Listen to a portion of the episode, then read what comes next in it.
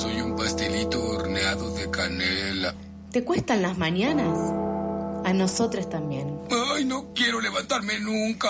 Pasadas por alto, de 8 a 9 de la mañana por FM La Tribu. Un buen motivo para salir de la cama o para seguir ahí. Ah, me levantaré.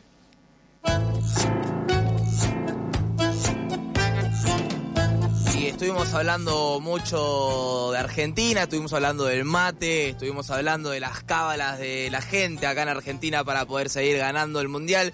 Y qué más que meternos más en Argentina todavía y empezar a escuchar un poco de su escena del cine, de la escena de las series. Para eso no hay nadie mejor que nuestra querida columnista Leti. Leti, ¿cómo estás? ¿Todo bien?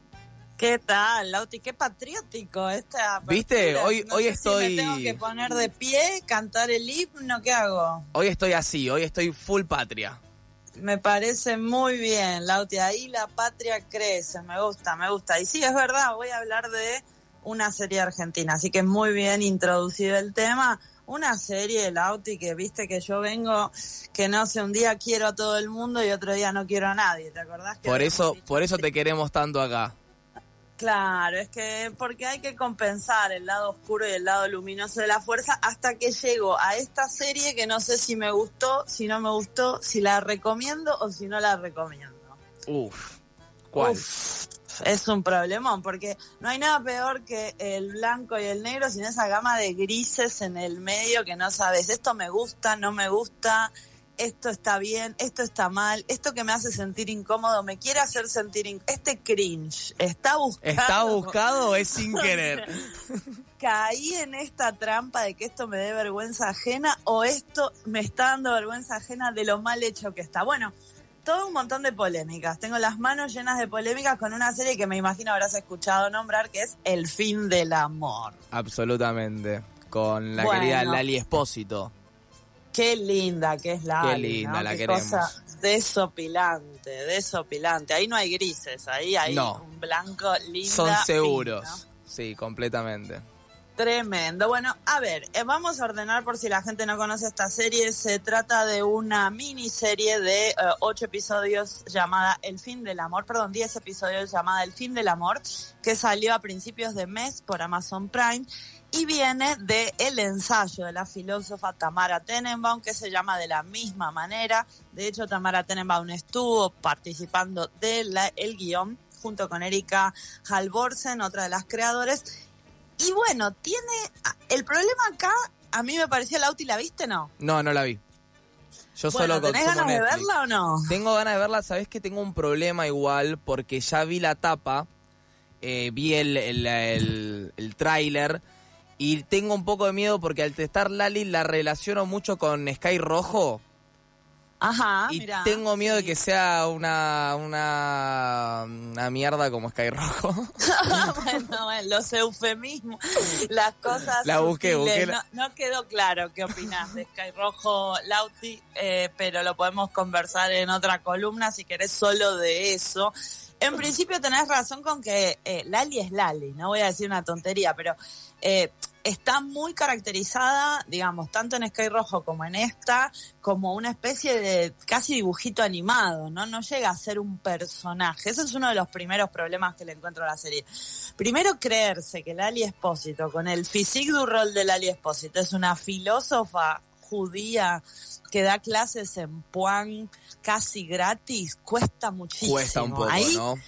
Ya empezamos a patinarnos, porque no sé si la conoces a Tamara Tenenbaum. Sí. El tema con la serie es que la protagonista es Tamara Tenenbaum. O sea, no es una chica judía de 11. Es Tamara Tenenbaum con nombre y apellido. Eso ya es muy extraño, ¿no? Pareciera como esos cuentos de Borges en donde Borges es el personaje y uno no termina de entender por dónde le está entrando la mentira. Además la cara de Tamara es conocida. La cara de Tamara es conocida y no tiene nada que ver con Lali. y da más judía digamos, Sí, del 11 que da clases en Puan y se la pasa leyendo a Simone Weil y a Judith Butler, que es otro Claro. de los problemas que tiene la serie, que está dando clases básicamente la serie todo el tiempo, salís con un posgrado en feminismo, en disidencias y en teoría queer, cosa que depende cómo está de ánimo cada uno, ¿no? Si a la noche cuando llega al trabajo tiene ganas de asistir a, a esa serie. Pero antes de que venga toda la comunidad ortodoxa eh, a buscarme por mis comentarios sobre la fisionomía de la gente, diría que el problema no tiene tanto que ver con eso, sino con esta idea de adaptar a la ficción un ensayo. Se ha hecho muy pocas veces. Esto sí es arriesgado y es raro y es difícil. Y me parece que es la fortaleza y la debilidad al mismo tiempo. ¿Cómo se adapta un ensayo a la ficción? ¿El libro lo leíste? No, no, no lo leí. Bueno, el libro tuvo muchísima circulación, es un bestseller internacional. A mí me gustó, me parece que está muy bien, que instala muchas discusiones relacionadas a las relaciones. Ahora, de vuelta, a ustedes, si no les gustó, hablo a los que no les gustó la serie. ¿Hay algún otro ensayo convertido en serie que conozcan? Cri cri. Cri cri, yo no conozco. Cri cri cuesta bastante. Bueno, para mí es eso, Lauti. La serie tiene las mismas cosas que son buenas, a mí después me hicieron ruido. Esto, adaptar un ensayo, buenísimo, rarísimo, excéntrico. Ahora, estar hablando todo el tiempo como si uno estuviera en una clase de la facultad, eso no es la vida real. ¿ok? o sea, no sé cómo, no sé cómo le mandan nuestros oyentes audios a sus amigos, pero andar diciendo eh, esto es un exceso de narcisismo, este audio que te mando, suena raro, la gente no habla así. Totalmente. Es como que tienen que hacer una buena adaptación y traerlo más capaz a un lenguaje coloquial, yo sin haber visto la serie igual, por lo que estás diciendo vos.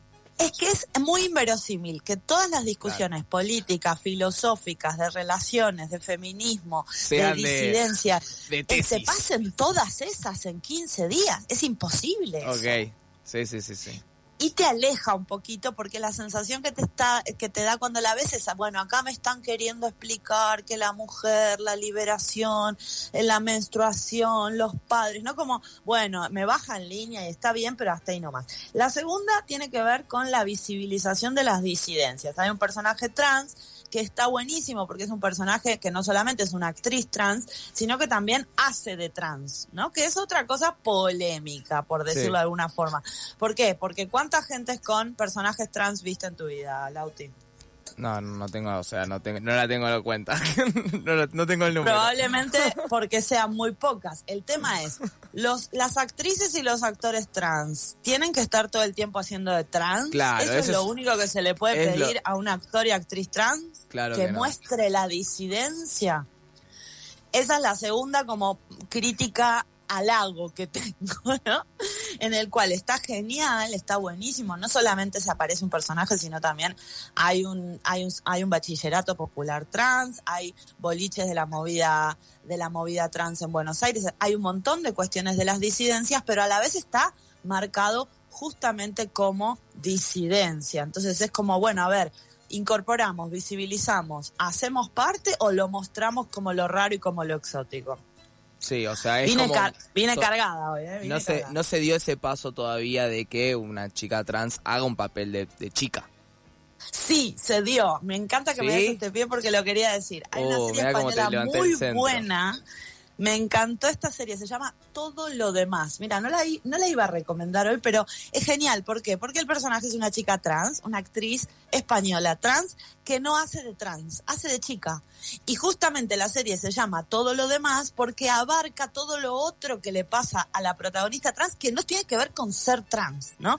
Y ahí me parece que sí hay una naturalización y una visibilización, una serie buenísima. No me acuerdo ahora la actriz que la escribió y la dirigió también última cosa que sí, pero no, de la serie, y te paso las recomendaciones, no sé si tengo tiempo, pero te la te, hago lo que puedo. Tenés tiempo, tenés tiempo.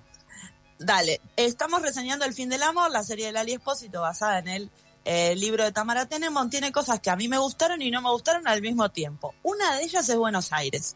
O sea, es Lauti que ya hace muchos años que no vivo en Buenos Aires, que nací, crecí en Buenos Aires, que es una ciudad hermosísima, pero es un poco controversial la mirada de Buenos Aires que tiene esta serie. ¿Por qué? Ah, Porque está de Rivadavia para el norte, digamos, para decirlo como políticamente correcto, ¿no?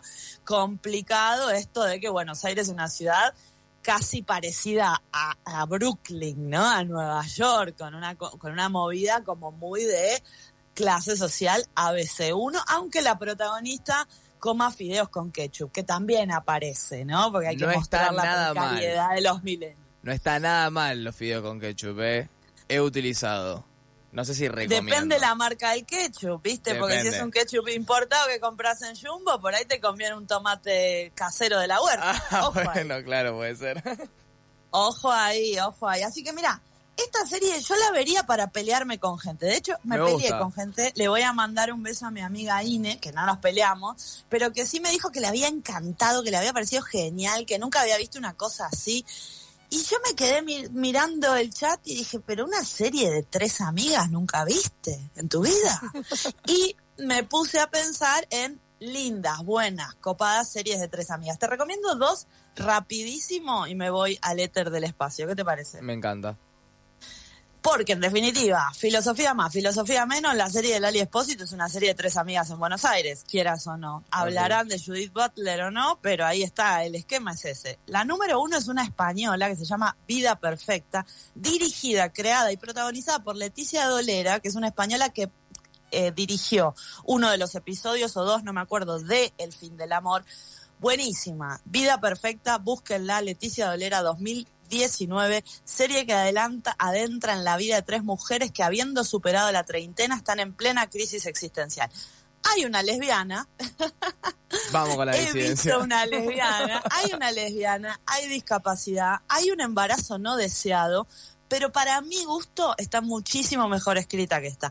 Y la otra es una nacional muy extraña, muy rara, no creo que la hayas escuchado nombrar, se llama Tarde Baby, de Malena Pichot, 2018, tres amigas encerradas en una van en una caravana, en una camioneta, porque afuera hay un apocalipsis en donde se persigue a las feministas.